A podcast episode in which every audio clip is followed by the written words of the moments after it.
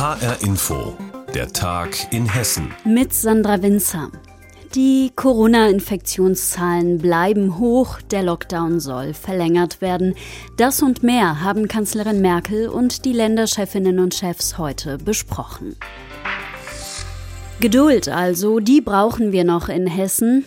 Aktuell haben außerdem aber die großen sechs regionalen Impfzentren in Hessen die Arbeit aufgenommen. In Kassel, Fulda, Gießen, Frankfurt, Wiesbaden und Darmstadt. Im Wissenschafts- und Kongresszentrum Darmstadtium waren auch Innenminister Peter Beuth und Sozialminister Kai Klose dabei, um sich ein Bild davon zu machen, ob alles klappt am ersten Tag. Unser Reporter Aidoan Makasce hat mit ihnen gesprochen. Der erste Impfling wird von den Ministern sogar persönlich begrüßt. Corona-konform, Faust an Faust, Ellenbogen an Ellenbogen. Das ist der Herr Gaußmann, der erste Impfling in Darmstadt. Herr Gaußmann, schön, dass Sie da sind.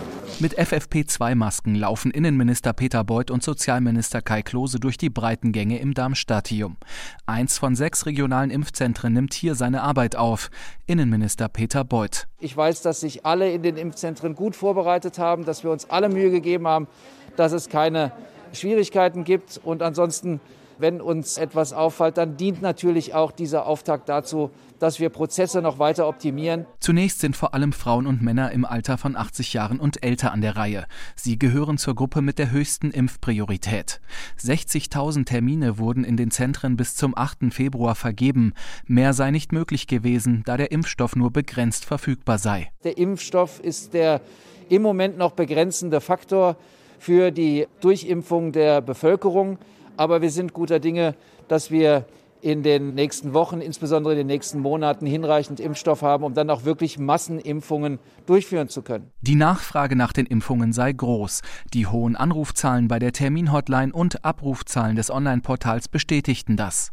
Für Sozialminister Kai Klose gibt es auch genug Gründe, den Impfstoffen zu vertrauen. Die Impfstoffe, die zugelassen werden, haben unser Vertrauen verdient. Sie haben ein gründliches Zulassungsverfahren bei der Europäischen Behörde, aber auch beim Paul-Ehrlich-Institut durchlaufen, das auch, wo auch nirgendwo an Sicherheitsaspekten abgespeckt wurde. Es war nur beschleunigt. Die Opposition stört sich noch immer daran, dass heute nicht alle Impfzentren geöffnet wurden.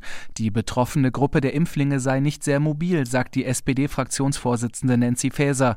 Ihnen müsste das Impfen erleichtert werden aus Michelstadt beispielsweise nach Darmstadt zu kommen oder aus Eschwege nach Kassel oder in anderen Teilen des Main-Kinzig-Kreises, zum Beispiel von Schlüchtern nach Frankfurt. Das sind wahnsinnige Wege und wenn man eine Stunde unterwegs ist, um in ein Impfzentrum erstmal zu kommen, dann ist das für die über 80-Jährigen eben sehr beschwerlich. Am 9. Februar sollen die 22 weiteren Impfzentren in Hessen dann den Betrieb aufnehmen. Viel Impfstoff werde dann noch nicht zur Verfügung stehen, sagt der Innenminister, aber zumindest die Abläufe könnten sich dann schon einmal einspielen. Startschuss in Hessen. Die ersten sechs regionalen Impfzentren bei uns haben ihre Arbeit aufgenommen. An der Reihe sind erst einmal Menschen über 80. Nach einem chaotischen Anmeldeverfahren mit überlasteten Telefonhotlines konnten sich die Menschen jetzt über ihre erste von zwei Impfdosen freuen. Hessen-Reporterin Marie-Kathrin Fromm fasst den Impftag aus Sicht der geimpften Hessinnen und Hessen für uns zusammen. Siegfried Klüber aus Hofbiber in der Rhön gehört zu den ersten, die die lang ersehnte Impfdosis bekommen. Eine Ärztin im Impfzentrum Fulda spritzt dem 82-Jährigen den Impfstoff von BioNTech in den Oberarm. Danach muss er noch eine Viertelstunde warten, um zu sehen, ob er den Impfstoff auch gut verträgt. Nach einer halben Stunde im Impfzentrum ist alles geschafft. Siegfried Klüber kann wieder nach Hause. Er und seine Frau sind erleichtert. Hundertprozentig. Hat nicht wehgetan, gar nicht. Einwandfrei. War wirklich toll. Wir sind überglücklich, dass wir das geschafft haben, dass wir bei der ersten waren. Und jetzt schauen wir ganz hoffnungsvoll in die Zukunft. Sie selbst wurde noch nicht geimpft. Sie ist 64 und damit noch lange nicht an der Reihe. Ohne die Hilfe der Familie hätte es wohl auch bei ihrem Mann nicht mit einem Impftermin geklappt. Nach vielen gescheiterten Versuchen über die Telefonhotline hat ihr Sohn schließlich einen Termin über das Internet gebucht. Ihre Tochter hat sie dann von Hofbiber zum Impfen nach Fulda gefahren. Viele Hessen in den sechs Impfzentren berichten uns von diesen Hürden im Vorfeld. Umso zufriedener sind die meisten aber mit dem Ablauf und der Betreuung vor Ort, berichtet dieser 81-jährige Frankfurter. Er wurde in der Festhalle geimpft. Es ist ganz fantastisch organisiert hier. Ich bin mit der Straßenbahn gekommen, ich bin angemeldet worden, ich bin weitergeleitet worden, man hat meine Papiere kontrolliert. Und mein zweiter Termin ist auch schon bestätigt. Also dementsprechend muss ich sagen, fühle ich mich vom Land Hessen oder vom Roten Kreuz oder von allen, die hier die ganze Verantwortung haben, sehr gut aufgehoben. Die kleine Dosis mit dem Impfstoff gibt den Menschen in den Impfzentren Hoffnung, dass sie die Corona-Krise bald überstanden haben. Das ist Glücksgefühl. Ja, das freut mich. Das sind gute Aussichten. Ne? Die nächste Spritze und dann ist alles gut. Da habe ich es geschafft. Ich habe mich riesig gefreut, dass ich so rechtzeitig jetzt dazu komme, hier geimpft zu werden. Ja. Und ich hoffe ja, dass es auch wirkt. Ja, ich fühle mich irgendwie sicher und denke jetzt so, jetzt kann ich einkaufen gehen, wenn das zweite Mal durch ist, wieder unbeschwert, ohne Angst, ohne alles. Und das ist es doch wert. Bis zum Abend werden insgesamt rund 1900 Hessen geimpft. In den kommenden Tagen wollen die meisten Zentren die Kapazitäten noch steigern, kündigt zum Beispiel Frankfurts Gesundheitsdezernent Stefan Mayer an. Wir haben jetzt heute am ersten Tag insgesamt 500 Impfdosen, die wir verimpfen können.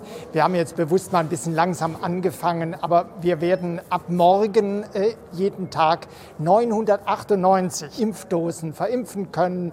Und damit kann es dann schon mal auch für eine Menge Leute losgehen, dann wird es hier deutlich lauter werden in dieser Halle. Doch alle sechs großen Zentren zusammen bekommen bis Anfang Februar nur 60.000 Dosen. Mehr Impfstoff für Hessen gibt es zurzeit eben nicht. Berichtet Marie-Kathrin Fromm. Sie hat den ersten Impftag in Hessen bei den sechs regionalen Impfzentren zusammengefasst. Wohnen im Rhein-Main-Gebiet, speziell in Frankfurt, ist und bleibt teuer. Richtig teuer. Vor allem wer sich eine eigene Wohnung oder ein Häuschen kaufen möchte, muss tief in die Tasche greifen, braucht viel Kapital oder einen hohen Kredit. Die Stadt Frankfurt hat jetzt die Zahlen des Immobilienmarktes für 2020 vorgestellt. HR Frankfurt-Reporter Frank Angermund war dabei. In Frankfurt kennen die Immobilienpreise eigentlich nur eine Richtung steil nach oben. Und auch im letzten Jahr sind die Preise gestiegen, allerdings nicht mehr so rasant wie 2018, 2019. Das klingt zunächst nach Entspannung auf dem Immobilienmarkt, doch 7700 Euro pro Quadratmeter im Durchschnitt für eine Eigentumswohnung sprechen eine andere Sprache. Für einen Anstieg der Preise um bis zu 15 Prozent sind vor allem die Wohnungen in den Hochhäusern verantwortlich, sagt Michael Debus vom Gutachterausschuss der Stadt. Wir haben nochmal untersucht, wie hoch ist denn der Preisanstieg, wenn wir die Hochhäuser mal herausnehmen. Und dann lagen wir etwa bei 5,5 Prozent. Das ist durchaus im Verhältnis zu den Jahren zuvor eine relativ geringe Preissteigerung. Der Quadratmeterpreis für Eigentumswohnungen ist in Frankfurt in den letzten elf Jahren um sagenhafte 160 Prozent gestiegen. Die teuerste Wohnung 2020 hat 4,3 Millionen Euro gekostet.